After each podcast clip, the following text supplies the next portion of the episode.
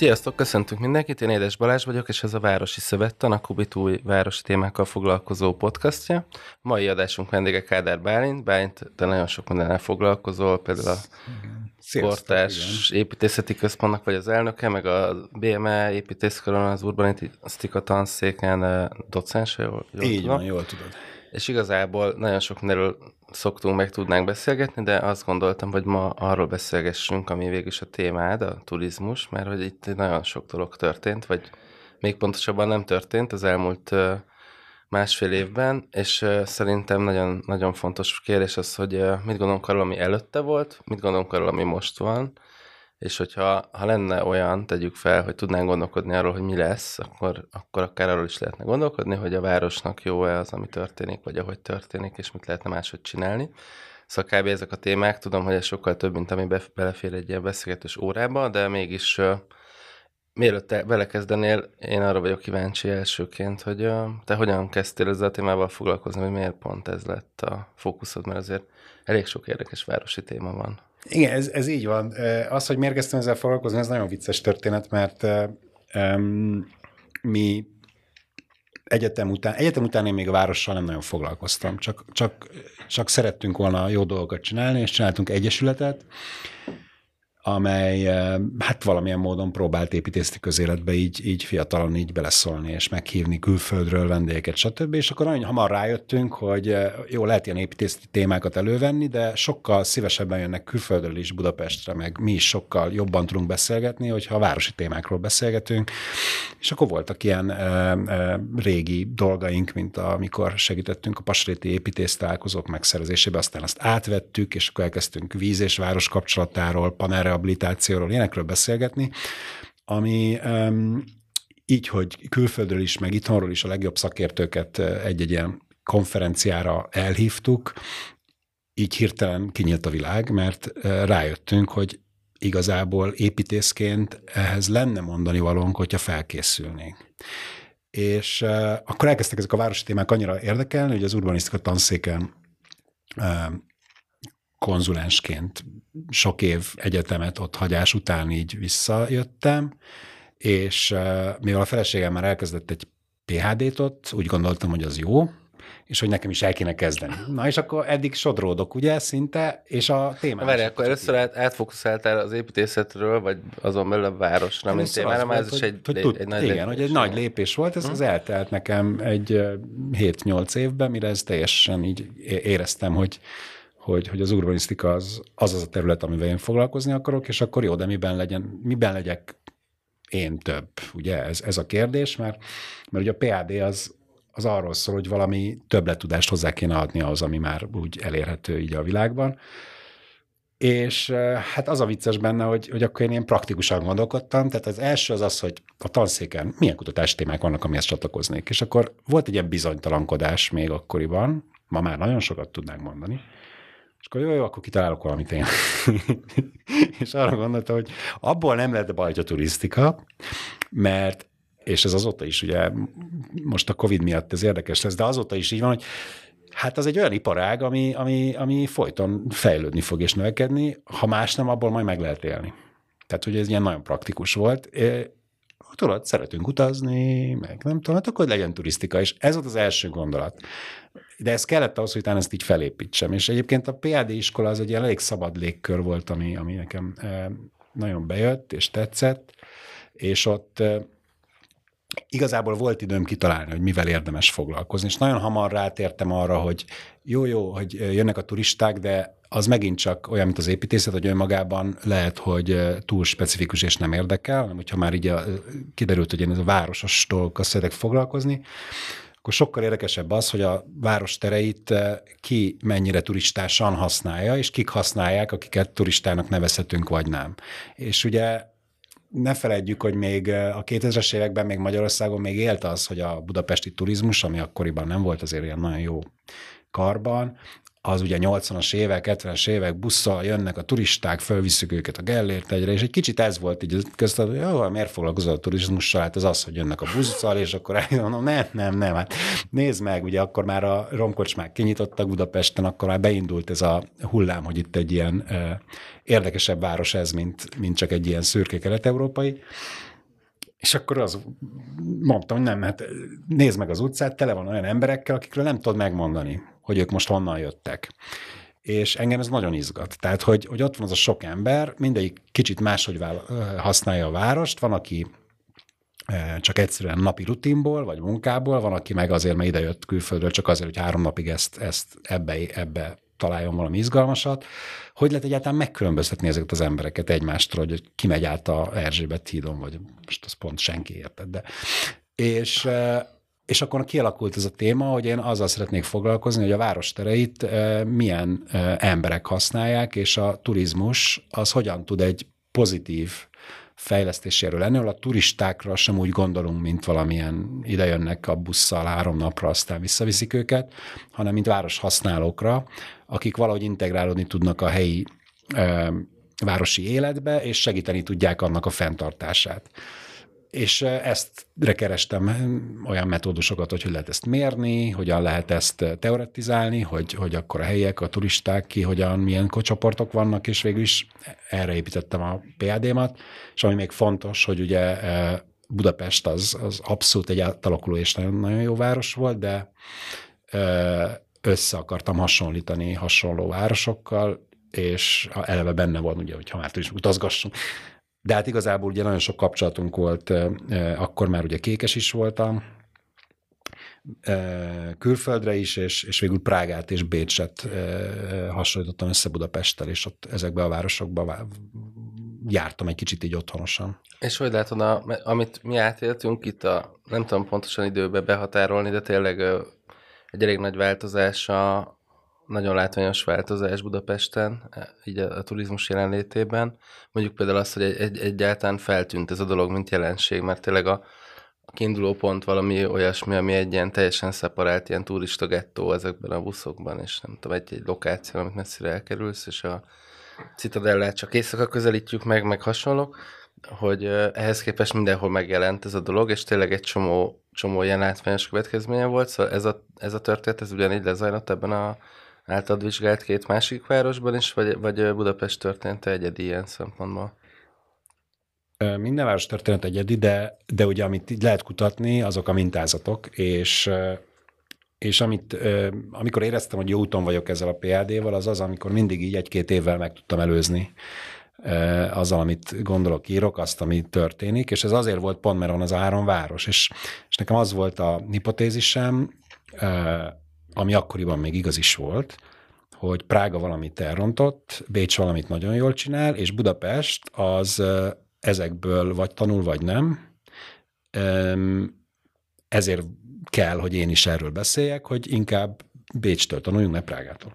És valóban, tehát, hogy Prága valamit elrontott, még az Airbnb korszak előtt elrontott, de lehet, hogy ez direkt csinálta, ugye, mert abból sok pénzt beszedni de én meg kimutatom, hogy nem direkt csináltam, hanem egyszerűen az a városnak olyan a morfológiája, a, a vasfüggöny leomlása után ez a hirtelen érdeklődés, ami Budapesten nem jelenző, mert itt a vasfüggöny nem sokkal átjáratóbb volt, mint, mint Csehországban, vagy a többi keleti blokkországban, hogy az ott egy ilyen hirtelen dömpinget zúzolt, amiről mindenki ki akarta vinni a maximumot, és hát az történt, hogy, hogy turisztifikálódott ugye ezzel a szép magyar szóval a, a belvárosuk, már csak azért is, mert ugye van az a fő tengely, ez a ja, Végsétálható az egész. És, és pont jól össze van minden fűzve, ami látható, és nagyon egyszerűen fogyasztható, ugye? Tehát, hogy megyünk, és jaj, középkor itt, barok ott, hídam ott, látványom ott, tehát, hogy így nem, nem, nem, kér, nem teszel fel kérdéseket, hanem örülsz, hogy milyen szép.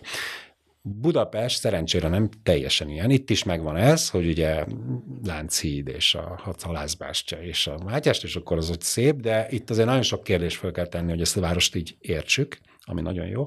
De nem ez volt a különbség, hanem az, hogy ugye mi, mi, mi voltunk az egyetlen város itt a régióban, amely egy hatalmas visszaesést szenvedett el a e, vasfüggöny leomlása után, mert hirtelen minden más város is nyitottá vált, így nem lettünk többé a legérdekesebb barak, akit nyugatról is be lehet ugye itt járni, meg keletről is be lehetett járni, és keletről nyugatias volt, nyugatról keletias, és ez így egy ilyen nagyon jó mix ecet adott ki, ahhoz, hogy turisztikailag élvezhető legyen.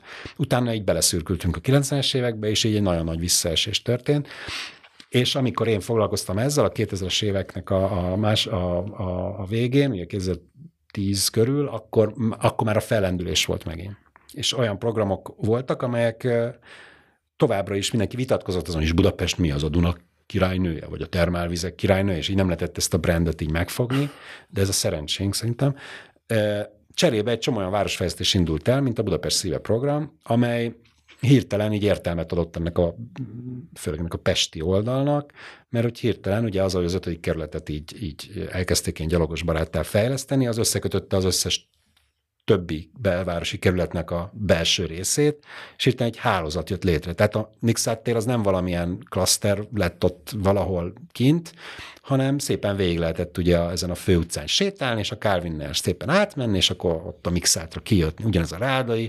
Tehát, hogy az egész város egy ilyen hálózatot alkotott, és én ezt néztem, hogy ez a, ezek a hálózatok kellenek, amely, amely azt jelenti, hogy nem csak ilyen gettók vannak, ahol hogy, hogy oda mész, és akkor ott ugye, hogy régen a Citadella, akkor oda oda no zone, hanem, hanem, hanem van egy ilyen hálózat, ahol mindenhova érdemes menni, és van választásod, hogy hova mész, és így hívogatnak az utcák, hogy most erre is mehetsz, meg arra is, és így végül is ez a, hát ugye turist, politikai gettósodás ellen hat, hiszen nem az van, hogy akkor mindenki ugyanolyan megy, és Prága itt rontotta, hogy ő, ugye a belvárosi átvezetően fő királyok útján, ott a Karlován, ott, ott mindenki ott megy, és onnantól kezdve ott megszűnt az összes helyi szolgáltatás. Itt viszont meg lehetett tartani ugye a 2010-es években azt az egyensúlyt, hogy még éltek a régi szolgáltatások, az újak azok ugye helyiek által lettek főleg kezdeményezve, tehát hogy nem ment rá a nagyipar, például a, a, az eleinte még a, a szórakozóipar bizniszre, az egy későbbi sztori, amikor aztán, ha tényleg a belvárosba is, akkor, akkor menjünk oda inkább. De még úgy indult ugye a híres belső Erzsébet város, hogy mindenféle e, e, intellektuális alakok így akartak valami vicceset csinálni, és csináltak majd például romkocsmákat. Ugye ez egy nagyon érdekes sztori, ezt külön kutattuk. És, és egy olyan hálózatban volt ez, ahol, ahol ahol egyszerre így akart a helyeknek valamit adni, de azért kicsit benne volt ez a kicsit Berlin-Budapest jellegű íz, ami, ami érdekessé tette külföldről is. Jó, van, amikor csak a, a e, legénybúcsus angoloknak, és az már egy elfajzás, de, de nem csak. És ezt a hálózatot azért szerettem én, mert én már előtte mutattam, hogy Bécs az e, sokkal tudatosabban, mint mi, tehát nem, nem sokkal tudatosabban, de, de ezt csinálja. Tehát, hogy, hogy amikor fejleszt, akkor megnézi, hogy most hol vannak a kulturális e, tengelyek, hol vannak a kulturális helyek, és ő, ő azokat kiegészítve, azokat kibővítve, kicsit összekötve, ugye kimenve a, a, a Dunakanál is, a, ugye az ő kis Dunaágát, ott direkt azt fejlesztve. Utána a, muz, a Museum Quarter egy kicsit a, a ringen kívül is egy kicsit elkezdte bevonni, ugye, hogy ne csak egy ilyen egyirányú Maria Hilferstrasse legyen, hanem onnan így ki lehessen nézni egy kicsit. Tehát, hogy, hogy Bécs az ilyen kicsit tudatosan úgy fejlesztett, hogy, hogy mindig nagyon izgalmas dolgok jöttek létre, azok sose így, hogy akkor most turist, turistáknak fejlesztünk, hanem ugye mondjuk a múzeumnegyed, ami persze mindenki tudta, hogy ez egy nagy nemzetközi izé, múzeum, de akkor is, eh, amikor ott volt ez a nagy tér, akkor, akkor volt bátorságuk ilyen ezekkel a mobil pépak bútorokkal berendezni azért, hogy akkor a helyi egyetemisták ott lógjanak. És hirtelen azért is lett érdekes, nem azért, mert ugye ott a új múzeumok megjelentek, hanem úgy jelentek meg az új múzeumok, hogy egy élő köztéren.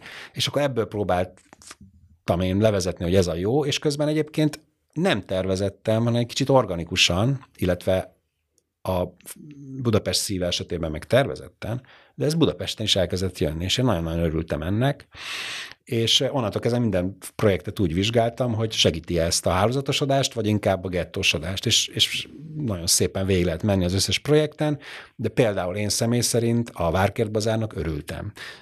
Azért, mert az végre megnyitotta a palota, tehát meg a várat, a, a dombon, ugye le a Dunapartig több helyen. Tehát, tehát nem csak az volt, hogy most vagy siklózol vagy ugyanazon az egy úton mész föl, hanem, hanem akkor lettek opcióid.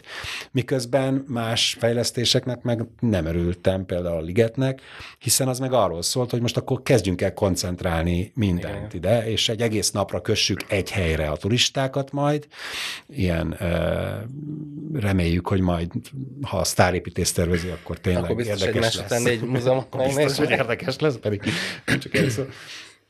És ott meg ezt igen, láttam igen. veszélynek, hogy az meg úgy kiesik ugye ebből a hálózatból. És, és pont egy ilyen hálózati modellből lépett ki, mert ugye egy csomó mozamat felszívottam itt az Andrásira például, meg másikra tettek volna le. Igen. És mi, ha már erről beszélünk, akkor szerintem ez fontos kérdés, meg érdekes, hogy, hogy ezeket egyébként hogyan lehet vizsgálni, mert azt, ez egy intellektuálisan így összeáll, de nyilván azt, hogy valójában mi történik, azt empirikusan is meg kell nézned ahhoz, hogy állíthassál bármit. Hát igen, itt, mi, itt mi a kvantitatív, meg a kvalitatívnak így, így mind a kettőnek kell zajlania. Ugye ez igen. a kvalitatív, az, az a, főleg az a történet, hogy, hogy hogy rontott el Prága, milyen policy volt, miért volt az ingatlan privatizáció, ami nálunk nem volt, az egy súlyos tényező abba, hogy az egész belváros kezdve ilyen fogadókká, hotelekké és kocsmákká alakult, hiszen, és a lakosok akkor hogyan költöztek ki a belvárosból, ugye azzal, hogy egész házakat kaptak vissza olyan örökösök, akiknek közül nem volt hozzá, ezért inkább eladta a spanyol befektetőnek, vagy van egy csomó más nemzeti befektető, akik ott hoteleket nyitottak. Ez, ez, ez egy, ezek ilyen folyamatok, ez Budapest esetén is meg kellett érteni, hogy a budapesti speciális modell, ugye, ami ami azt hittük, hogy már elfelejtettük, hogy aztán nem, hogy így 15%-os áron odaadjuk ugye a, bérlakásokat a, a lakóknak. Ez ennek nagyon pozitív hozadéka is volt, hiszen onnantól kezdve a társasházi állományt nem lehetett egybe hasznosítani, mint, Igen, tehát mint mindenki több. ismer, aki társasházban lakik, hogy nem tudom, egy tetőtér beépítés projektet képtelenség lemenedzselni, és katasztrófa minden dolog. Hát Ennek van egy előnye is, hogy Nagy előnye azt se lehet nem lesz hotel a házakból. Az nagyon, ahhoz nagyon-nagyon szívós munka kell, sok-sok év előkészítés, komoly, komoly előkészítés, hogy, hogy egy tár... Hát kivéve, amikor ugye van a korrupció, és akkor ugye azt is néztük, hogy a, a, a, a e, zsidó negyedként brendelt, ugye belső Erzsébet várost azt hogyan tudták ezt kiátszani ott, még a megmaradt bérlakásokat, és, és akkor az miért rossz, annak az átalakítása, de, de ezeket mind, tehát ezek így a, a, a úgymond kvalitatív jellegű vizsgálatok, amik inkább ez a, az a történet feltárása, hogy mi vezetett ide. És Bécsben hogyan volt 1955 óta konzekvens a turizmusfejlesztés a városfejlesztéssel, hogyan dolgoztak együtt, hogyan működik az a eh, ugyan bürokratikus, ám de végtelenül kiszámítható és jól tervezhető rendszer. Na, és akkor ehhez jön a, a, a kvantitatív, ami azt mutatja meg, hogy ennek mi az eredménye, hogy tényleg számszerűsíthetjük ezt az eredményt, és ott tényleg próbáltunk, minden, próbáltunk mindenfélét, hogy hogy lehet ezt számszerűsíteni, meg figyelés, meg, de, de nem lehetett azt úgy számszerűsíteni. És, és mozgá, turist, turisták mozgását. És akkor az lett, hogy technikához kellett fordulnunk, hogy nézzük, hogy akkor mit csinál ez a turista, tehát hogy ott mozog, nem tudom megállítani, hogy most turista vagy nem, ugye, amint jönnek az okostelefonok, most már az sincs, hogy egy fotogép lóg a nyakába, mert a okostelefon lóg a zsebébe, az mindenkinek ott van.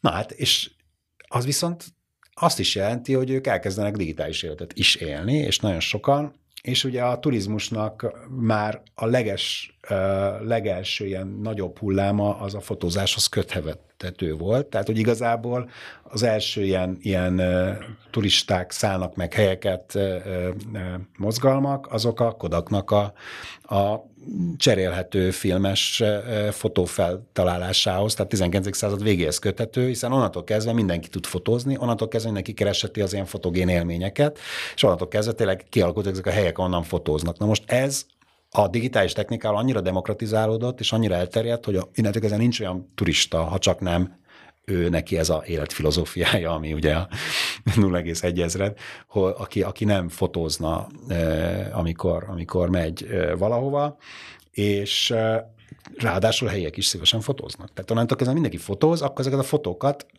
lehet, hogy be lehet gyűjteni. Na most be lehet gyűjteni, de hogy gyűjtödük be, hogy vannak adatok benne, és szerencsére, amikor én kezdtem ezeket a kutatásokat 2009-ben, az még az internetnek ugye ez a 2.0-ás web része volt, amikor ugye még a közösségi média és háló az még azt jelentette, hogy közösségi média nem azt jelentette, hogy óriás cégek minden adatodat lenyúlnak, hanem azt jelenti, hogy az adatok azok ott mindenféle platformokon tárolgatod, és ezeket így megosztod.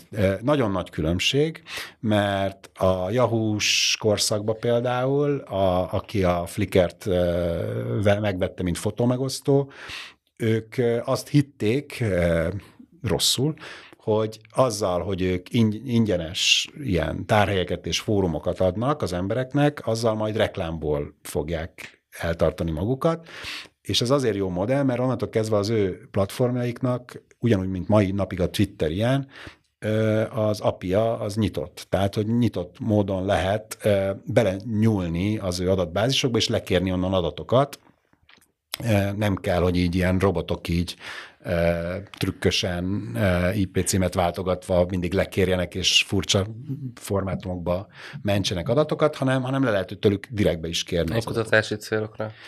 Vagy bármire. Igen, bármire. Ugye ez az Open Access-szel dolgoznak valamiért az API-ban, mert akkor még ebbe hittek, hogy nem ez a fontos, hogy az adat ki az adat, az a felhasználó, és a felhasználó múlik, hogy oda teszi az adatot, Igen. vagy nem. És a Flickr adatbázis, ami a 2010-es években nagyon ment, igen, igen. azt tudom én kutat, tudtam én kutatni egy térképész kollégával az eltéről, uh-huh ami ma már lehetetlen, mert az Instagram az 2016-ban például ezt így bezárta ezt a kaput, és ugye a Facebooknak sose volt nyitva, a Google az ne is beszéljünk róla, tehát hogy minden adatuk ott van, de az mind csak ők látják. Persze, ez már Meg esetleg te a saját adat, hogyha jó fel. És innentől kezdve a Flickr az egy nagyon nagy lehetőség volt, ma már ugye nem nagy lehetőség, mert ma már megint az is csak egy szubkultúra lett, de mm. akkoriban az volt, hogy nagyon sokan tettek fel fotókat, és egyre több az automatikus geotaggel is rendelkezett, Igen. hiszen a mobiltelefonok már azt tudják, hogy a GPS koordinátát hozzámentik a képhez, és ezek ugyanúgy lekérhető adatok.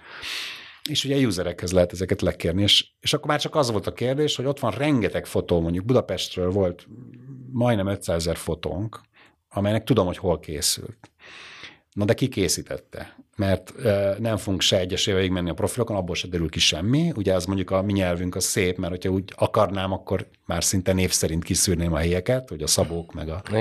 De nem, ez így nem, nem, nem váltó munka, és akkor mi a, az volt az újítás, amit bevezettem, hogy, hogy azt nézi egy algoritmussal, azt számolom ki, hogy, a, hogy az a adott anonim user az hol melyik geográfiai területen mennyit fotózott mikor.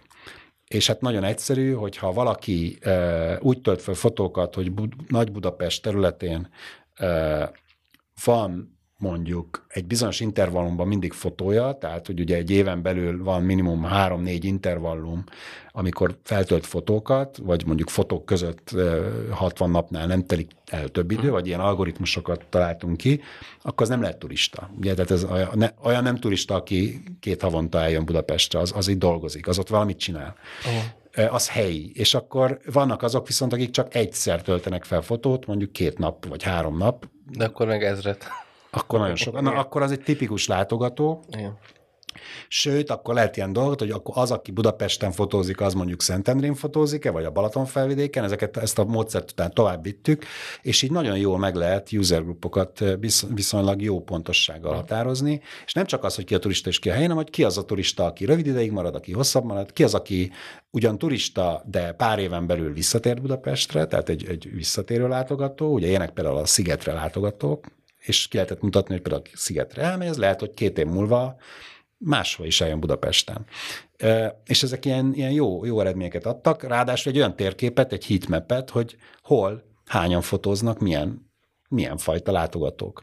És hogy mennyire hasonló egyébként a, a budapestiek meg a turisták ilyen szempontú viselkedése, de hogy mekkora nagy különbség mégis az, hogy ahogy ez várható, hogy a budapestiek azért hiába fotóznak a parlamentnél is, arányosan, ugye mert csináltuk ilyen arányosításokat, hogy mondjuk tízzer fotóból hány van ott, hány van amott, arányosan ők ö, sokkal kevesebbet ott, hiszen mindenhol máshol is, olyan helyeken, Kopaszigát, Millenáris, ahova egyébként egy egyszerű turista nem jut el, pedig izgalmas helyek, viszont egy visszatérő turista oda már eljut, de egy budapesti mondjuk Zuglóba is fotóz. Na és akkor ezeket a térképeket kialakítva így, így lehetett ö, ö, ilyen mintázatokat feltenni, és nem csak Budapestre, hiszen ugyanez a módszertan, ez bármelyik városban használt, és nagyon sok városban megnéztük, Barcelona, Berlin egy csomóra, de Prága és Bécs volt az, ami összehasonlítottam, és valóban a prágai koncentráció, meg a bécsi szétszórozottság között, itt van Budapest, ahol Pest az, az elég szépen hálózatosodott, és persze Budán megmaradtak a topográfia miatt ezek a prágai patternek, hogy a halászbástya, palota, stb. És Közbe akkor... tele, közte teleportálás ilyen otvaros buszokkal. Igen, igen. És uh, akkor, ha már uh, itt a technikára kitértél, ez ma, ma nem működik, vagy ma hogy működik? Hát ma úgy működik, hogy nem működik, így van. Um, Van már, ha lenne turizmus, bocs, itt a igen, igen. Is már és akkor az, hogy én ezzel azt akartam kimutatni ezzel a technikával, és akkoriban ez még nagyon ott volt, hogy, hogy vigyázat, a, a túlzott koncentrációnak milyen negatív hatásai vannak, és azt el kéne kerülni. És ja, el kéne kerülni, jaj, nem, nem, turizmus ugye az, az mennyire jó, és Budapest is ugye 2019-re nagyon élesen eljutott oda, hogy ez problémás, ezt meg kell oldani. Tehát nem jó, mert ráadásul jött az Airbnb dolog, ami, ami pont azt az előnyt, ami Budapesten, hogy, hogy lakásonkénti tulajdonlásra oszlik a város, az, az így hirtelen ez, ennek az előnye el, eloszlott, hiszen Airbnb-vel, ha csak egy lakásod van, vagy három a, a városban, akkor is tudsz belőle ugye hotelt csinálni, és innentől kezdve hirtelen a város elkezdett ott. És ami Prágának például előnye volt, mert Prágában ugye nem laktak már a belvárosba, hanem a, a körüli nagy gyűrűbe, ugye nekünk ez a nagy körút jellegű nagy sáv, ott, ott laknak az ilyen emberek, akkor még vannak ilyen, ilyen 19. századi, 20. századi lakások, és ott, ott kezdődött el az Airbnb, azt jelentette, hogy Prágában a koncentrált turizmus egy picit elkezdett széthúzódni. Míg nálunk ugye pont a rossz, rossz szél érintette az Airbnb, és, és ezeket előre lehetett mondani, hogy ez a overtourism, ez nem jó. Tehát, hogy ez a túlzott turizmus, ennek ezt hogy kéne ugye, hogy a Airbnb-t szabályozni kell, hogy a térstruktúrába, hogy mit fejlesztünk hova, azt tervezni kell, és ilyen mondások. Aztán jött a Covid. Egyrészt, másrészt megjött a Google, meg a Facebook, meg a Instagram, amit nem lehet többé kutatni.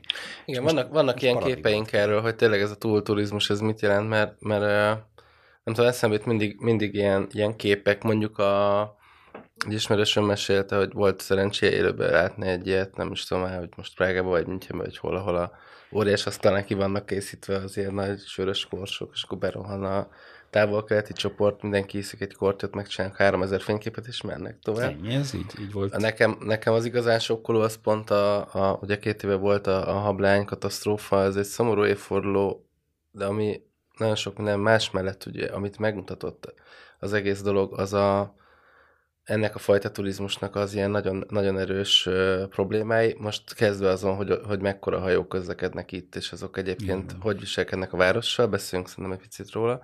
De most arra gondolok, hogy ugye volt ez a csoport, amelyik, amelyik az áldozata lett ennek, és ugye a cikkekben leírták, hogy milyen nap, hogy miért mentek ki olyan időbe egyáltalán a Dunára, amikor gyakorlatilag egyébként semmi értelme nem volt egy városnézésnek, mert én, én akkor moziba mentem, emlékszem, de olyan villamoson, mert a biciklire nem lehetett felszállni se, olyan idő volt, és ugye azért, mert, mert meg volt a program, hogy a nem tudom, öt és fél Ez nap Európa, és abban tíz város, három óránként teleportálás, és hogy gyakorlatilag ez, ez tényleg a, a turizmusnak egy ilyen karikatúrája már, vagy ilyen rémképe, mert azt értem, hogy sokféle kultúra van, van, ahol sokkal inkább kedvelik a nagyon kötött programokat, előre leszerkesztett programokat, ez ízlés kérdése.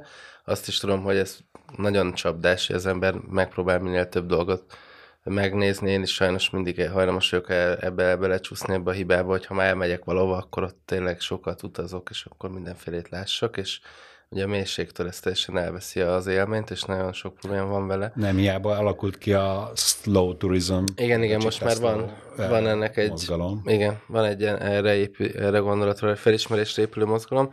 Szóval, hogy e, azt nagyon könnyen látjuk magunk előtt, hogy mi, mik ezek a rémisztő, és persze a lépték, most erről nem beszélünk, de nyilván az a legfontosabb probléma ebben, hogy hogy ez a City Break műfaj is ilyen, hogy marha jó elrepülni két napra egy hétvégére, nem tudom, Barcelonába, meg Európában ez tényleg iszonyatosan élhető, kivéve azt az egyetlen apróságot, hogy, hogy milyen iszonyatos környezeti terheket okoz, és, és mennyire, mennyire felelőtlen dolog ebben a léptékben ezt csinálni.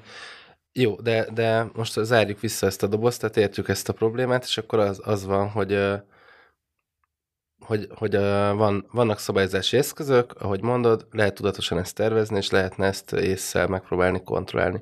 Az Airbnb szerintem jó példa, mert tényleg az van, hogy, hogy elszabadítva teljesen elképesztő károkat okozni, lát, látványosan gyakorlatilag meghalt a, mondjuk pont a hetedik kerületnek a belső része, az, azzal vége lett gyakorlatilag, hogy, hogy mindenkinek megérte. Tehát tényleg alig maradt ember, aki ott él, és teljesen egyértelműen elborult az irány, vagy eltorzult ebbe az irányba. Ugyanakkor még olyan eszközöket se láttam, hogy bárhol bevettek volna, ami, ami akár csak ezek, ezeket a dolgokat, ezeknek a hasznoknak egy részét visszaosztaná. Tehát ha legalább csak annyi lenne, hogy hogy a belvárosi Airbnb-s lakásoknál a bevételek egy részét a társasház felújításra kéne költeni. Egyrészt lenne egy ösztönzés, hogy ne érje meg minden szinten, tehát egy kicsit korlátozza. Másrészt legalább akkor ennyi haszna lenne, mert ugye most azt látjuk, hogy ami hasznot ez behoz, az annak nem az egy dolgot okoz, hogy még több, azoknak a tulajdonosoknak még több pénze lesz még több lakást így átalakítani, és kb. nem, nem a város nem lesz ettől se szebb, se élhetőbb, se nem. Ugye ez nagyon fontos, hogy nemzetközileg nincsenek erre jó gyakorlatok. Jó? Tehát, hogy mindenki szenved vele. Ugye például a Barcelona az ilyen zónásítással gondolkodik, hogy ebbe a zónába tilos, abba a zónába így lehet, abba a zónába amúgy lehet, meg ennyit lehet, meg mind hotelre, mind Airbnb-re. Én abba hiszek Magyarországon, hogy, a, hogy valóban a társasházak kezébe kéne adni, tehát hogy tulajdonos e, önmaga csak annyira döntött, hogy akar-e vagy nem, de a döntés, hogy szabad-e és nem, az egy társasháznak a kezébe kell, hogy legyen, és onnantól kezdve a társaság szabad feltételeket, és hogyha okos, akkor azt szabja, hogy akkor felújításra megy jön évente 3 millió forint, és akkor szabad, tessék. E, illetve mondhatja azt, hogy nem szabad, mert hogy mi lakni akarunk, köszönjük szépen. Tehát, hogy szerintem ez egyébként ez egy ilyen megoldás, amit még vég, végére kéne járni, hogy társasházi döntés kell hozzá.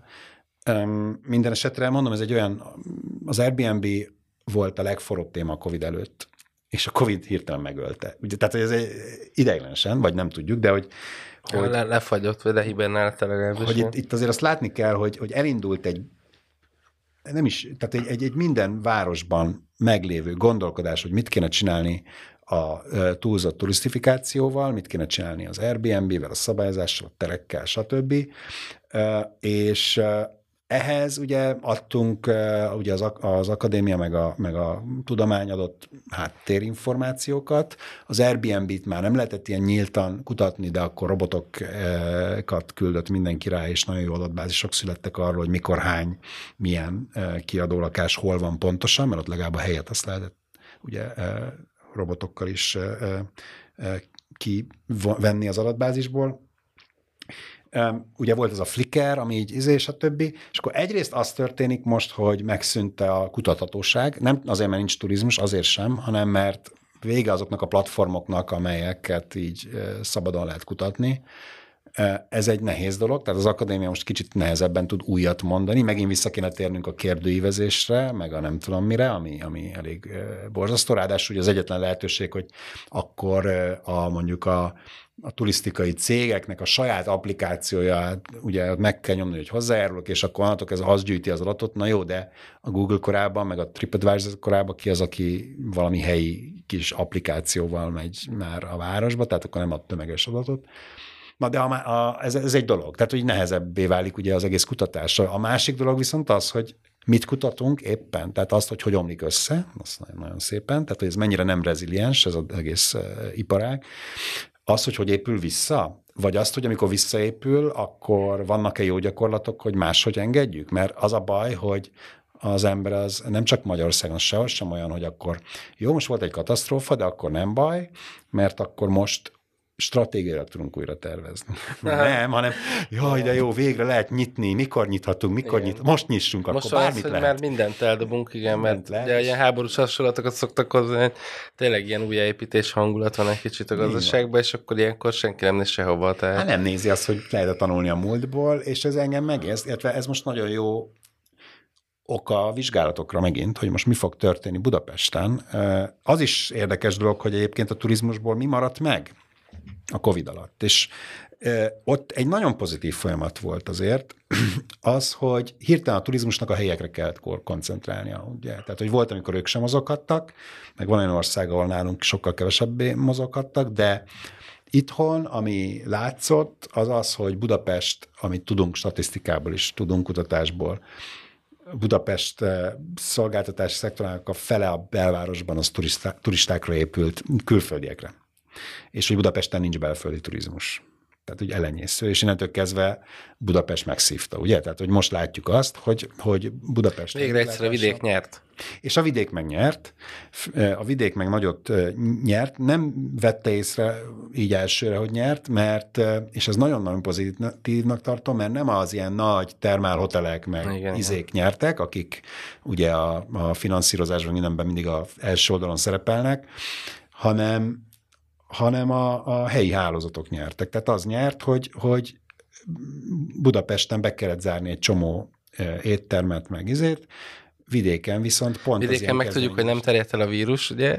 Hát, volt egy Gyakorlati védekezés, ez eleve nem, nem volt túl a, a, Az, hogy, hogy elindult valami étterem, és kísérletezett, hogy akkor annak életben fog-e maradni, hogy mondjuk szezonon kívül életben marad de sokkal több esélye volt most szezonon kívül életben maradni, meg sokkal több esélye volt ugye olyan szolgáltatásokat adni, ami mert ugye Magyarország ilyen furcsa dolog, hogy Budapesten sokan élnek, de ők nyáron mind mennek vidékre, Budapestre meg a vidékek nem mennek turizmusba, tehát Budapest egy ilyen külföldiekre van utalva turizmus, viszont a budapestiek meg nagyon szívesen vidéken, és ez ne, ezen nincs semmi baj egyébként. Ez egy ilyen szekvencia gyakorlatilag. Budapesten is van egy tisztulási folyamat, tehát hogy az olyan helyek tudnak majd most életben maradni, ahol, ahol erős helyi igény van arra, hogy az hely életben maradjon.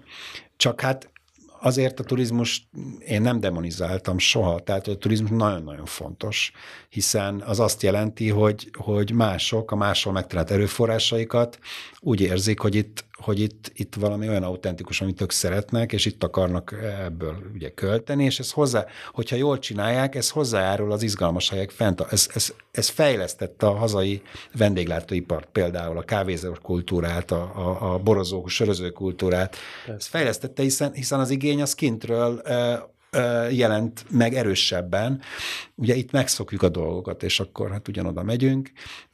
Aztán hirtelen, amikor jobb dolgok lesznek, jobb választék, az sokszor azért is van, mert, mert volt egy verseny, ugye, hogy, és volt, ami ezt a versenyt, ezt kiszolgálja, és ez, ez, ez a külföldiek voltak. Mint ahogy ugye a Balaton körül is azért vannak ma már nagyon jó gasztrohelyek is, mert a budapestiek, nem azért, mert a helyiek. Viszont a helyiek jól járnak vele. És a budapestek is jól jártak a külföldi turistákkal, meg a mondjuk a Balatonkör is jól járnak a budapesti turistákkal. Ugye legendás a, a budapesti lakások elképesztően ótvar esztétikája. Tényleg ugye van, van, van egy ilyen kiváló blog, ami éve, évekig szórakoztatott mindenkit a, a Getszó de jó Getszó néven, amin azt hiszem Tumblr-en volt már nekem is sok boldog órát okozott, amik tényleg szisztematikusan gyűjtötte össze a magyar ingatlan hirdetések, Budapest ingatlan hirdetések sajátos interiőrökről készült fotóit, és emlékszem arra is, hogy többször próbálkoztak más országba találni hasonlókat, de nem, nem, nem volt elég ütős, ne, lehet, hogy nem, nem túrtak elég mélyre. Mindenesetre van egy, igen, van, van egy ilyen történet, és hozzáteszem, hogy még véletlenül se szegénységen viccelődünk, nem, nem erről van szó, az igénytelenségről. És, és ugye ebbe a dologba, ez az Airbnb is nevezzük kultúrának, hozott be egy ilyen fajta kultúra importot, mondjuk így, Igen mert megjelent ez a klasszikusan ilyen nagyon ikás, ilyen nem tudom, zöldre festett falu, tehát nagyon megvan ennek a dizájnja, borzasztóan unalmas egyébként, de minőségileg ez egy más szinten van, akkor is még, még ahhoz képest előtte voltunk. Most akkor ez jó, vagy nem jó? Mert ugye hozott egy ilyen standardizált dolgot, borzasztóan messze van attól, ami tényleg a, hogy mondjam, amit is szépnek mondanék, vagy ami, amit Pláne, de ami legfontosabb probléma, hogy ez egy nagyon standardizált dolog, és ugyanez van a, az utcán, ugye sokan azt hiszik, hogy a nem tudom, ilyen barbershopok, meg ezek a dolgok, ezek külföldieké, nem, nagyrészt nem, hmm. tehát hogy ez, vagy ezek a kávé, standard nem, legyen kávézónak okay. tűnő kávézók, ezeket ugye szemfeles emberek csinálják, akik azért általában helyiek, de kinézni tényleg ugyanúgy néznek ki, mint mindenhol. Tehát vannak ilyen divathullámok, és azon gondolkodom, hogy, tehát, hogy sokkal jobban néznek ki a kávézók Budapesten, mint 15 éve, és nem csak a, nem a nagyon gazdag helyekre gondolok, meg a drága helyekre, hanem a, pont, hogy arra, amit a helyiek használnak, de hogy ugyanakkor sokat vesztett az egyediségéből is, Igen. és a, a, a, tehát, hogy egyre kevésbé lehet megkülönböztetni. Mit, mi sok jó példa van. Jó, tehát egyrészt te ismered, a, és nem, nem sokan ismerik a 60-as évek eh, eh, tájékoztató, azaz propaganda kisfilmjeit arról, hogy hogyan lakjunk. Ugye? Mert volt egyrészt, aki így népszerűsítette a panelt, meg az új építészetet, de volt olyan is, hogy hogy rendezzük be a lakást. És ott folyt egy, egy tudatos központi propaganda, hogy akkor modern bútorokkal dobjuk ki a kredencet, mert az csak foglalja izét. Hát valóban ugye a kredenc az egy nagypolgári lakáshoz volt jó, és ugye a, a, arra ment volna el a társadalom, hogy akkor a, végre van egy kis lakásom nekem is, akkor abba is beteszem a, a kredencet. És akkor ehelyett volt egy ilyen, ilyen, ilyen mozgalom, hogy hogy lehet ezt eh, modernizálni. Jót tette ez, vagy nem? Ugye ez egy központi mozgalom van, egy propaganda mozgalom volt, ezt nem a nép találta ki, hanem bizonyos építészek designerek és, és politikai vezetés valamiért beállt mögé, hogy a modern embert, ugye a szocialista embert meg, meg, megteremtse, de ez azért jót tett. Tehát, hogy innen, de pont, innen, itt a, igen. innentől lehet egyszerűen használni azokat a lakásokat, igen. amelyek már nem ilyen. Én, én nem vagyok az, aki a, a, ezt a fajta modernizációt károztatná, bár természetesen bármikor elmorzsolok egy Igen. könycsepet azzal, hogy régen minden jobb volt, de, Na, de, de, ez egy, de ezeknek volt helyi sajátossága, tehát a, volt legalább országszinten. Na most ugye a Tehát, hogy elmegyek az van, hogy egy, igen, értem, nem tudom, Szlovéniába, ott is látom azt, a, annak a kornak ugyanezt a dizájnját, de kell. azért más. De az más, hogy ronda a műanyag, más. Úgy látod, hogy nem más, de, de egyrészt más. Az itthoni kávézó dizájn, és még talán az Airbnb dizájn is nagyon standard, de teljesen egyetértünk, de hát a, a maga a modernizmus egy nagyon standard volt ahhoz képest, hogy mennyiféle neoreneszánsz, barokk, gotikus, akármilyen bútor volt az előtt. De van helyi, hiszen, hiszen az is egy versenyelőny, hogyha helyi nek tud valami kitűnni. Sajnos ezt nem mindig találjuk meg, tehát vannak nagyon jó magyar dizájnerek, akik így hm, nagyon sok ilyen belső Erzsébet, Erzsébet városi helyet nagyon jó fiatal építészek terveztek, akik neket nem kötötte az, hogy biztos, hogy van egy nyugatias műveltségük, és, de hogy nem kötötte semmi, és tényleg létrehoztak olyan dolgokat, amit mondhatni, hogy, hogy egyedi és, és valami tényleg aztán csak a turistáknak szólt, és ilyen borzasztónak tűnik helyek, például a Doboz volt egy ilyen hely, ugye ott a e, Erzsébetvárosban, de, de ezeknek a dizájnja és építészete figyelemre, figyelemre méltó. Abszolút. A másik, hogy ez a rom, sajnos sokszor a romkocsma, ugye, amit utánozunk. Igen, a szimulátor. A mi kultúránkat szimuljáljuk, hogy hogy alakult. De e, a másik példa, amit inkább el akarok mondani, hogy már építészet urbanisztikáról beszélünk, hogy én sokat tanítom az, az első éves hallgatókat arról, hogy ugye Budapest építészete miért negyedi. És a Budapest építészetében a, a 20. század elején lévő, ugye az egyedi szecesszió, Art Deco, Lajta Béla, egyéb, azért Lechner Lajta, ez azért fejlődhetett ki, mert Budapest a 18. század másik félben megtanulta utánozni Párizst. Mesterien tudtuk, hát nem voltunk olyan gazdagok, ezért vakolatból, de utánozni Párizst. És ezt miután megtanultuk, Azután jött az, hogy jó, akkor ezt tudjuk, most már ugyanazt az építészetet tudjuk, mint Párizs, na de akkor mi az egyedi? Ez a kérdés, ugye ez nem hiába merült föl benned. Ez...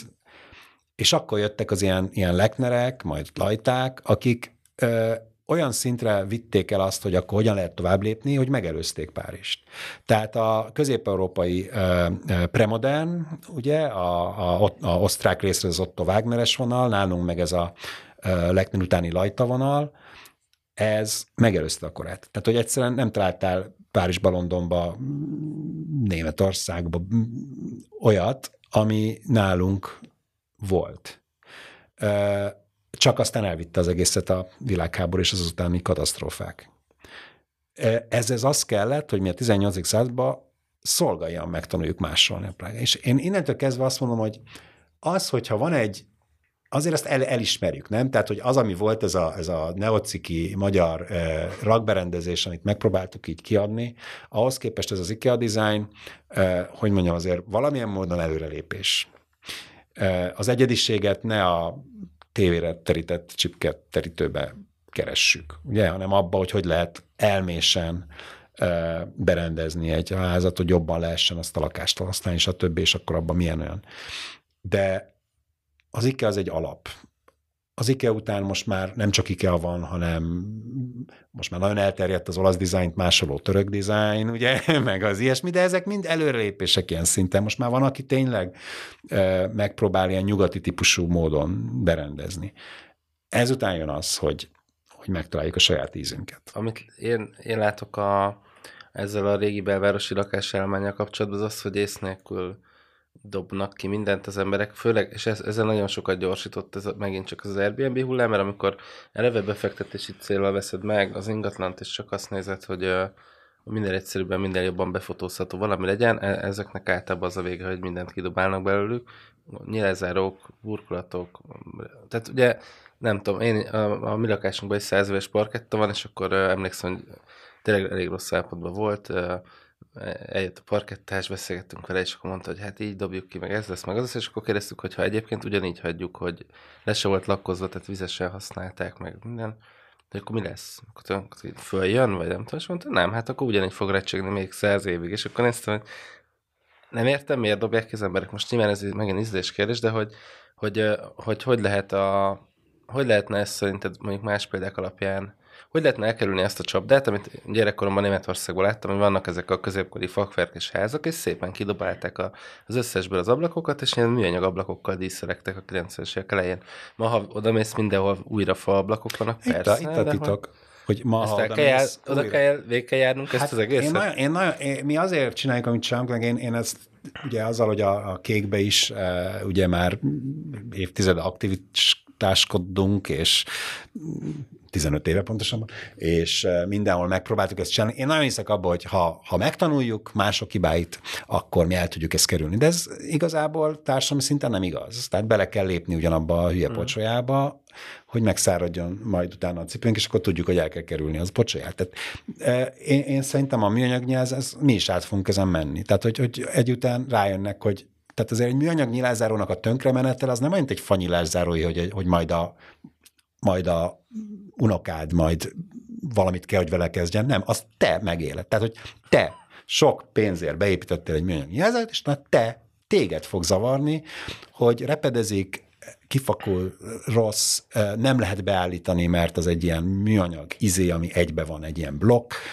És persze, az is a te gondod lesz, és az nagyon nagy baj, tehát, hogy ö, ö, előbb fogunk ebbe így mindannyian belepusztulni, hogy ott egy csomó hulladékot most itt termeltünk fölöslegesen, ez így van, de legalább megtanuljuk mi is majd. Tehát én ebben pozitív vagyok, hogy meg kell tanulni, és a, a ugye visszatérve az egész, az, az hogy, hogy kicsit hagyjuk a, a tehát, hogy visszacsalogatjuk mondjuk a külföldi turistákat, az annyiban nem lesz rossz, sajnos nem stratégia mentén fogjuk csinálni, és ez rossz lesz, de hogy,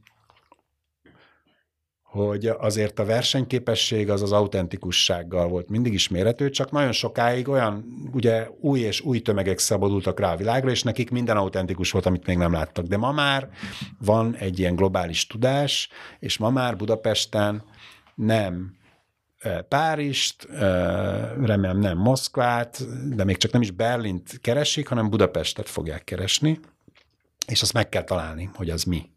És a Budapestet, hogyha keresik, akkor, akkor igenis, például egy, egy, egy rendesen megcsinált fa redényszekrény, egy fa redőnnyel, egy fa nyilászáróval, aminek részkilincse van, és úgy visz ki erre a pici, de nagyon díszes teraszacskára, az egy budapesti olyan dolog, ami érték lesz. Tehát akkor azt fogják keresni az Airbnb, azt fogják ajánlani, nem pedig a műanyag nyilászáros IKEA-sat. E, segít sajnos ez a folyamat, és e, sokkal jobb lenne, hogyha mi jönnénk rá erre majd, de ilyen szempontból az, hogy van turizmus, az a versenyalapú piac miatt és a globális tudás gyorsítás miatt, hát nekünk segít a tanulási folyamatban. Tehát gyorsítja azt, hogy itt egy kicsit így visszatérünk a saját értékeinkhez. És hát nem kell attól félni, mindig is így volt, hogy, hogy egy, egy társadalmi réteg az sajnos eldobja azt, ami érték, de egy másik társadalmi réteg majd felkarolja. Ezért is fontos, hogy legyen egy erős középosztály, és legyen egy erős értelmiség, mert mint ahogy a 70-es években a mondjuk ezt a néptáncot is ugye egy városi értelmiség karolta föl, meg, a, meg az ilyen népi dolgokat, ugyanúgy a, a mondjuk a polgári autentikus budapesti kultúrát is csak egy ilyen akinek lehet, hogy nem volt hozzá köze. Lehet, hogy, hogy, hogy, hogy tök más háttérre jött, és nem ebbe élt, hanem kertvárosba élt, vagy nem tudom, hol élt, ő fogja felkarolni, és ez látszik. Tehát, hogy ezek a folyamatok leírhatóak, és vannak a városban. Jó, ez legyen, legyen így, legyen így. Legyen. A, Oké. Okay. Van, még, van még néhány rövidebb téma, amit még így bedobnék a turizmus mellé. Az első kérdés, ez szerintem egy tök jó tök jó fókusz itt, itt, ha már itt ülünk az Újlipót városban. Szerinted mikor lesznek ezek az utcák, és mitől lesznek ezek az utcák élhetőek? Mert most ugye autókkal vannak tele, és nagyon vicces szerintem, hogy a város egyik legmagasabbra értékelt negyede ez, de hogy igazából, ha ránézek így külső szemmel, az a, ezeket a rétegeket nem ismerve, kifejezetten rosszabbul néz ki, mint a belváros egy nagy része ezzel az automániával. Szerinted hány évtized még ez? Mire jutunk mondjuk a szuperblokkig, vagy nem tudom hova. Hát igen, ez, ez tipikus ugye olyan urbanisztikai kérdés, amire nincs megoldás. Azért nincs megoldás, mert a, tehát más lenne a helyzet, hogyha ilyen nyugati, csak akkor lehet, hogy máshogy ugye prágai szinten rontottuk volna el, hogyha itt ilyen, ilyen valamilyen központ mondjuk szövetkezeti, vagy városi, vagy valamilyen fenntartású bérlakásrendszer lenne itt, és onnantól kezdve az, hogy te tartatsz autót, vagy nem, az egy szerződésben egy pont. És azt meg lehet változtatni. Itt ugye mindenféle olyan jogsértelem van, hogyha mondjuk ezt korlátozott az autóhasználatot, ami, ami, ami is, mivel mindenki tulajdonos, onnantól ez egy politikai dolog lesz. Megjegyzem viccesen, hogy ha minden Airbnb lenne, akkor ezt meg lehetne szüntetni ezt a problémát, csak akkor meg már minek, mert senki nem lakik ott, ugye? Szóval... Hát, hogy még jobban menjen az Airbnb. Igen. Innentől kezdve Igen. az van, hogy amiben te tudsz bízni, az két dolog a önvezető autók eljövetelének a mindenki ugye a technológiában szeretünk hinni, mert emberek vagyunk, és ez valóban ez egy szép hit, csak hát az még nagyon-nagyon messze van. A másik, a, mert akkor ugye nem kell itt parkolni ezeknek, hanem majd érted jön, amikor akarod. A másik, amire ugye mi hiszünk és teszünk sokat, az az, hogy akkor tényleg 15 perces város legyen, a biciklizés újra felfedezés, ami ugye azért megtörténget Budapesten, a tömegközlekedési hálózat, de hát ugye ez jó, a tömegközlekedési hát hálózat. Ezért, pont hát ezért aggódok az új Lipótér, mert itt nagyon sokan bicikliznek, ez egy öt perces városnegyed igazából, tehát Igen. itt tényleg, tehát itt tényleg Így van, minden ez itt egy nagyon jó városnegyed, csak tömegközlekedési brutálisan jó lefedése, így van. De, hát a, de valahogy nem akaródzik. Hát, tehát, hogy meg lehet azt csinálni, ugye, hogy kitiltod az. Na most ugye, az, mit csinálsz, hát hogy kitiltod? Nem kell kitiltani. Ne, tehát, hogy... Nem, nem, nem. nem. Tehát, hogyha ne, az, erről. Mi van akkor, ha megszünteted a parkolók felét? Uh, az tiltás, ugye? Az tiltás. A, Szóval Vagy ilyeneket... nem ingyenes a, ingyenes a, a lakossági a, parkolás, hanem azt mondod, hogy na, szóval nem, nem csak így kocsmajak beszélgetve, ugye a, a, a nyugati példák az azt jelenti, hogy ezeket mind le kell tárgyalni, és valóban ilyen kicsit taktikusan kell csinálni. Uh-huh. Tehát akkor működik, amit te is utalsz, és ezt több város bebizonyította, hogyha mondjuk csak úgy hatosával szüntetjük meg a parkolóhelyeket, viszont azt évtizeden át folyamatosan csináljuk, vagy pedig amikor egy nagyobb van, akkor valamit adunk cserébe a lakosságnak, egy ilyen dílt kötünk velük, hát ami, ami, ami ugye nagyon nehezen megy nálunk. Tehát, hogy ilyen van e, különböző városokban, van, ahol 6000 parkolót is egyszerre megszüntettek a belvárosban, e, azok például Lyonban, ez nagyon-nagyon nagy e, harc volt, de cserébe nagyon sok mindent adtak ugye a, a városnak vissza. Itt az is a baj egyébként, ahogy ezt itt sok, sok utca bizonyítja, hogy ezek, ezek a utcák azért, tehát ez egy ilyen furcsa korban alakult ki ez az új Lipot város, hiszen a, akkoriban az, az autóbum még nem jött el, de és a 19. századi utcastruktúra még, még úgy élt, hogy, hogy mekkora egy utca, de azért spekulatív volt ez, tehát hogy túlépítették, túlépítették. Egyébként a garázsok is vannak elég sok, de ha már elkezdődtek a De, de csak ilyen házonként néhány, meg nem fér be egy autó. És, és a szűk utcák, amely tök jó hangulatúvá teszi ezt, eh, például nem engedik meg azért ma a mai infrastruktúrával, hogy zöld, zöldesítsünk. Tehát elviszed az autókat, és azt mondod, hogy jó, akkor helyette most csináljunk egy fasort, és ahogy azt nagyon sok ilyen helyi fejlesztés mutatja, letenni egy darab fát, az egy éves tervező munka, és a fél közmű hálózatot át kell tervezni, és még úgy sem biztos, hogy elfér. És persze vannak ezek a védőtávolság. Tehát, hogy mi, mi kéne, akkor el kéne kezdeni az összes út alá ilyen közműalagutakat építeni, ez baromi sok pénz, tehát akkor ennyire még arást is építhetünk innentől kezdve, érted? És akkor közműalagútba viszünk az összes köz, akkor marad egy kis hely, mondjuk egy féloldali fasornak. De hát ezek hatalmas pénzek, ugye? És még egyszer mondom, itt nem az van, mint más városokban, hogy de hát ugye a lakásállomány az, az, az, az valamilyen módon önkormányzati, vagy szövetkezeti, vagy állami, és akkor bérlakásokon, és akkor így megéri fejleszteni, vagy legalábbis a fejlesztőknek, mert hogy akkor nagyobb mit, mit érnek el vele? Nagyobb, akkor természetesen nagyobbak lennének ugye a bérleti díjak is. És akkor az valahogy visszajönne hosszú távon. Itt nincs ilyen. Itt mindenki így lakik a sajátjába, jobb esetben, rosszabb esetben valaki nek a sajátjába, amit ő neki ad ki bérbe, ami megint jó, csak, csak innentől kezdve a, az a haszon, amit realizálnál azzal, hogy itt egy élető környezet ö, alakul ki, az semmiben nem nyilvánul meg pénzügyileg, nem úgy, mint egy ilyen nyugati városban, csak a szavazatokra számíthatsz, a szavazók viszont ma egyértelműen azt mondják, hogy az autón parkolóhely fontosabb, mint hogy legyen egy plusz fa. Nem beszélve, hogy abban még közpénzeket is kell, vagy, vagy akár nekem adót kell bele. És itt élünk oda. Tehát számomra ez okoz csalódást, mert, mert ha Merkel beszélsz, aki itt él, mindenki nagyon büszke rá, hogy mennyire felvilágosult, és azt gondolom, hogy ez teljesen ellentétben van azzal, amit mondasz, de Nem, nem. Az ember, az egyéni felvilágosodástól nem lehet várni a társadalmi felvilágosodást. Tehát nem. A társadalom csak úgy tud működni együtt, hogyha ha keretrendszer van, és sajnos a szétprivatizált, mert hogy egyesével szét, ugye 90-es években szétadott lakásállomány az nem teszi ezt lehetővé, és nem akarunk most aktuál témákba belemenni, de ez lesz a baj a budai várral is, hogy amíg egy kézben vannak a lakások, addig van értelme felújítani, fejleszteni, stratégiába gondolkodni, hogyha minden lakás valakié lesz, akkor ugyanaz a probléma lesz ott is, hogy miért öntsük bele abba? Oldja meg a lakó. Oldja meg a lakó, a lakóvíznak viszont nincs közérdeke. Tehát a lakó nem akar, ő csak azt akarja, hogy az ő saját ablakából mit lát. Az, hogy az ő ablaka milyennek látszik kintről, az neki nem érdeke. Így a, a vár az ma, aki ott lakik, annak az 500 embernek, az egy a legjobb, legidillibb kertváros, ugye, ahol ő igazából éjszaka csend van, mert turisták már mi a francot csinálnak ott, tök csendesek az utcák, Ilyen szép, szép ugye azért elég szép. És mondjuk akár egy várbusszal, a piac az 5 perc, a Moszkva tér az összes izével, bocsánat, Célkámán tér az összes közlekedéssel 5 perc, és onnantól kezdve ő gyalog járhat a munkába, nincs ez a stressz a dugóval, de az autóját szigorúan a ház mellett tudja tartani. Ugye, és ez nagyon-nagyon-nagyon kellemes ott élni, de, de hát ez nem lehet prioritás, mert 1500 ember nem fogja élővé tartani. Tehát, hogy nekik összesen kellene egy vegyesbolt, egy valamilyen bolt, meg Kávézó, meg egy étterem. Igen, ennyi kell nekik. Hát annál azért nagyobb a vár. Ja. És ez a múzeum negyed, ez egy konszenzusos dolog volt, és ugyan én hiszek abban, hogy a múzeum negyedet is szét kell szórni, nem a ligetbe, és még csak talán nem is a várba, hanem a városba. Ettől függetlenül az működött, hiszen ne felejtjük a királyi palotánkat, úgy építettük fel, hogy már amikor elkezdtük, akkor se volt neki semmi haszna, tehát már tudtuk, hogy ott, ott, ott nem lesz ekkora reprezentáció, mint amekkorát építünk, mivel töltjük fel ezt az egészet. Ez a kulturális funkció, múzeum funkció, ez így illik hozzá.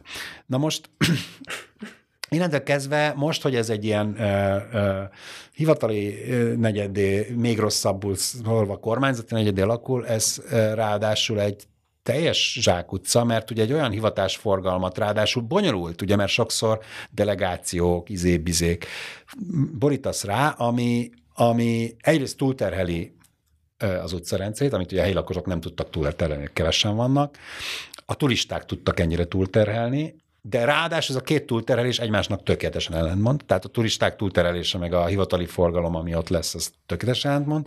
Néhány kezdve azt csináljuk, hogy, hogy nem megoldjuk a várnak a problémáját, hogy a turizmus az ott kicsit túl, túl használja, hanem, hanem ezt még egy ilyen túlhasználattal megszorozzuk kettővel.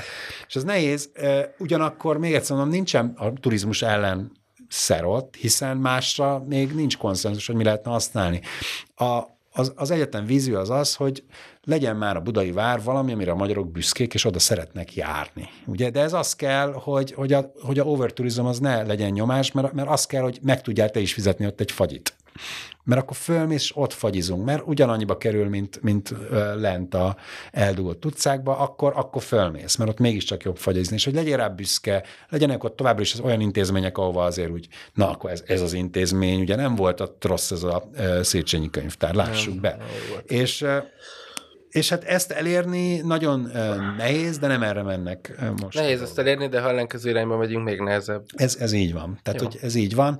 És ráadásul a baj a mostani átalakításokkal, szerintem a legnagyobb baj az az, hogy természetesen ez egy identitáspolitika, és egy olyan identitás történetet hoz vissza, ami akkor volt hamis, amikor csinálták. Tehát a 19. század végén, 20. század elején mi Bécsel akartunk versenyezni, és meg akartuk mutatni, hogy mi ugyanúgy fővárosa vagyunk egy birodalomnak, mint Bécs, és ezért birodalmi építészetet akartunk betenni minisztériumokkal, egyebekkel a legreprezentatívabb helyünkre, ami történetileg morfológiak nem alkalmas erre. Mert ugye Bécsben a ring, meg ezek a nagy szabású városi zék, ezek alkalmasak erre, ott lehetett a Hoff, az nagyszerűen elterpeszkedett ott a parkok és a ring között, meg a belváros között, ez a budai várnegyednek szóval van egy morfógiája. És a szakma tette 50-es, 60-as években ezt sajnos helyre, azt mondva, hogy nem, a budai várnegyed az Magyarország fővárosának polgárnegyede, a klasszikus, európai kultúrában lévő, klasszikusan lévő középkori eredetű polgárváros, ami ma már ugyan megszűnt funkcionálisan fontosnak lenni, de hogyha beleteszünk három jó üzletet, meg éttermet, meg izét, akkor büszkék lehetünk rá mind, hogy van egy ilyen polgári történetünk, ami megmutatja, hogy ezek polgárházak voltak, ebbe kereskedők laktak, ezek kereskedtek. Itt ilyen szép minden, itt van ez a lépték, és hogy mi mindannyian egy európai kultúra részei vagyunk, ahol ez a, ez a középüli polgárváros, és utána a barokban ez így folytatódott, ez így volt. Ezt a polgárváros dolgot, ezt mindenki nagyon őrzi. Ugye Varsó rögtön a világháború után újraépítette, pedig nem, megszűnt neki, még Zágráb is erre büszke, pedig ott aztán alig van. Minden város erre büszke, Budapest meg most, nem Budapest, Magyarország, ezt pedig most hát fel akarja számolni azzal, hogy a, egyszer már fel akarta számolni a, a, a dualizmusnak a versengő korszakába, most megint fel akarja számolni, mert megint az számít, hogy inkább reprezentáljunk, inkább mutassuk meg, hogy itt van a fasza, és mi itt birodalmiak vagyunk, ahelyett, hogy büszkék lennénk arra, hogy ez egy normális ország volt mindig, és volt mindig egy olyan rész, ami úgy tudott fejlődni, hogy a kereskedők, a kapcsolatok, a városi hálózatok itt mindig is működtek, tehát nem, nem csak úgy, ugye, hogy a, ami szintén erre lehetünk büszkék, hogy a lóháton jöttünk, de hogy, hogy nekünk van egy másik történetünk is, hogy persze, de aztán Szent Istvántól kezdve mi ilyen, ilyen, ilyen, ilyen legjobb értelembe vett, mindig is az élvonalba tartozó európai kultúra voltunk. Erre, ezt kéne elmesélni, ezt a sztorit, és ezt elmesélte a budai vár, és most ezt változtatjuk meg egy olyan narratívára, ami meg azt mondja, hogy milyen versengő birodalmi központ akarunk lenni, pedig kicsik vagyunk hozzá. Sok szerencsét kívánok a budai várnak, hogy valahogy ússza meg ezt, nem tudom, hogy fogja, de aggódunk érte. Hát igen. Majd akkor innen folytatjuk. Ez a Városi Szövettan volt, én Édes Balázs voltam, vendégem Kádár Bányt urbanista volt, és legközelebb is folytatjuk a városi témákról való beszélgetést itt a Kubit új podcastjában. Iratkozzatok föl, hallgassatok minket legközelebb is, sziasztok! Köszönöm, és sziasztok!